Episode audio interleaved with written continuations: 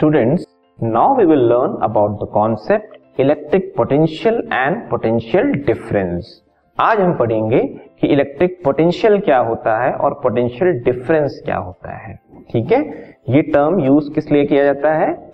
ऐसा कहा जाता है कि जब एक कंडक्टर के दोनों एंड पे पोटेंशियल डिफरेंस हो तभी करंट जो है मूव होती है या करंट फ्लो होती है। ठीक है? तो एग्जैक्टली exactly पोटेंशियल डिफरेंस बहुत इंपॉर्टेंट है अगर इलेक्ट्रिक करंट को फ्लो करना है। तो ये एग्जैक्टली पोटेंशियल डिफरेंस होता क्या है, इसको हम समझते हैं, ठीक है? एक एनिमेशन आप देखेंगे, उसके अकॉर्डिंग भी आपको समझ में आएगा। तो अभी आप जो देख रहे हैं, वो एक सर्कल फॉर्म में मैंने दिखाया है। ये एक इलेक्ट्रिक फ़ील्ड को रिप्रेजेंट कर रहा है, ठीक है?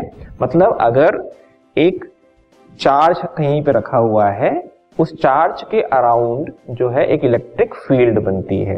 इलेक्ट्रिक फ़ील्ड का मतलब होता है कि वो एरिया या वो स्पेस जहाँ तक उसमें फोर्स ऑफ़ अट्रैक्शन या रिपल्शन को फील किया जा सकता है थ्रू अनदर चार्ज उसको बोलते हैं इलेक्ट्रिक फ़ील्ड तो ये पूरा एक इलेक्ट्रिक फ़ील्ड है मान लीजिए। और पॉइंट ए एक पॉइंट है इलेक्ट्रिक फ़ील्ड पे। ठीक है? तो इस पॉइंट पे इलेक्ट्रिक पोटेंशियल क्या होगा? इसको हम डिफाइन करेंगे। So definition is electric potential at a point in an electric field is equal to the work done in moving a unit positive charge from infinity to that point means infinity means बहुत दूर एक charge रखा होगा। कैसा charge unit positive charge unit means one positive charge one positive charge रखा होगा mean उसकी value one होगी मैग्नीट्यूड ठीक है?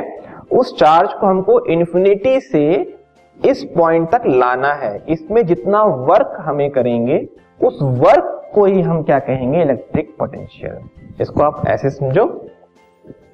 ये चार्ज प्लस क्यू इंफिनिटी पे रखा हुआ है, ठीक है? वो प्लस क्यू चार्ज को हमें मूव करके इस इलेक्ट्रिक फ़ील्ड के पॉइंट ए पे लाना है। लाने में मतलब इसको इस जगह से दूसरी जगह ट्रांसपोर्ट करने में जितना हम वर्क करेंगे, वही वर्क क्या हो जाएगा? इलेक्ट्रिक पोटेंशियल हो जाएगा।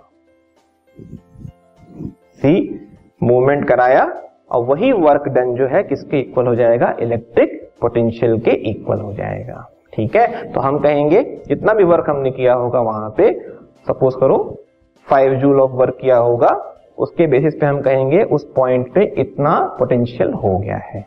लेकिन पोटेंशियल की यूनिट क्या होती है, उसको भी जानना ज़रूरी है।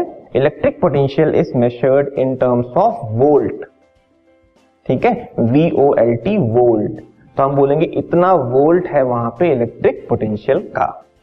ओके अब ये वोल्ट क्या होता है, इसको भी हम समझेंगे।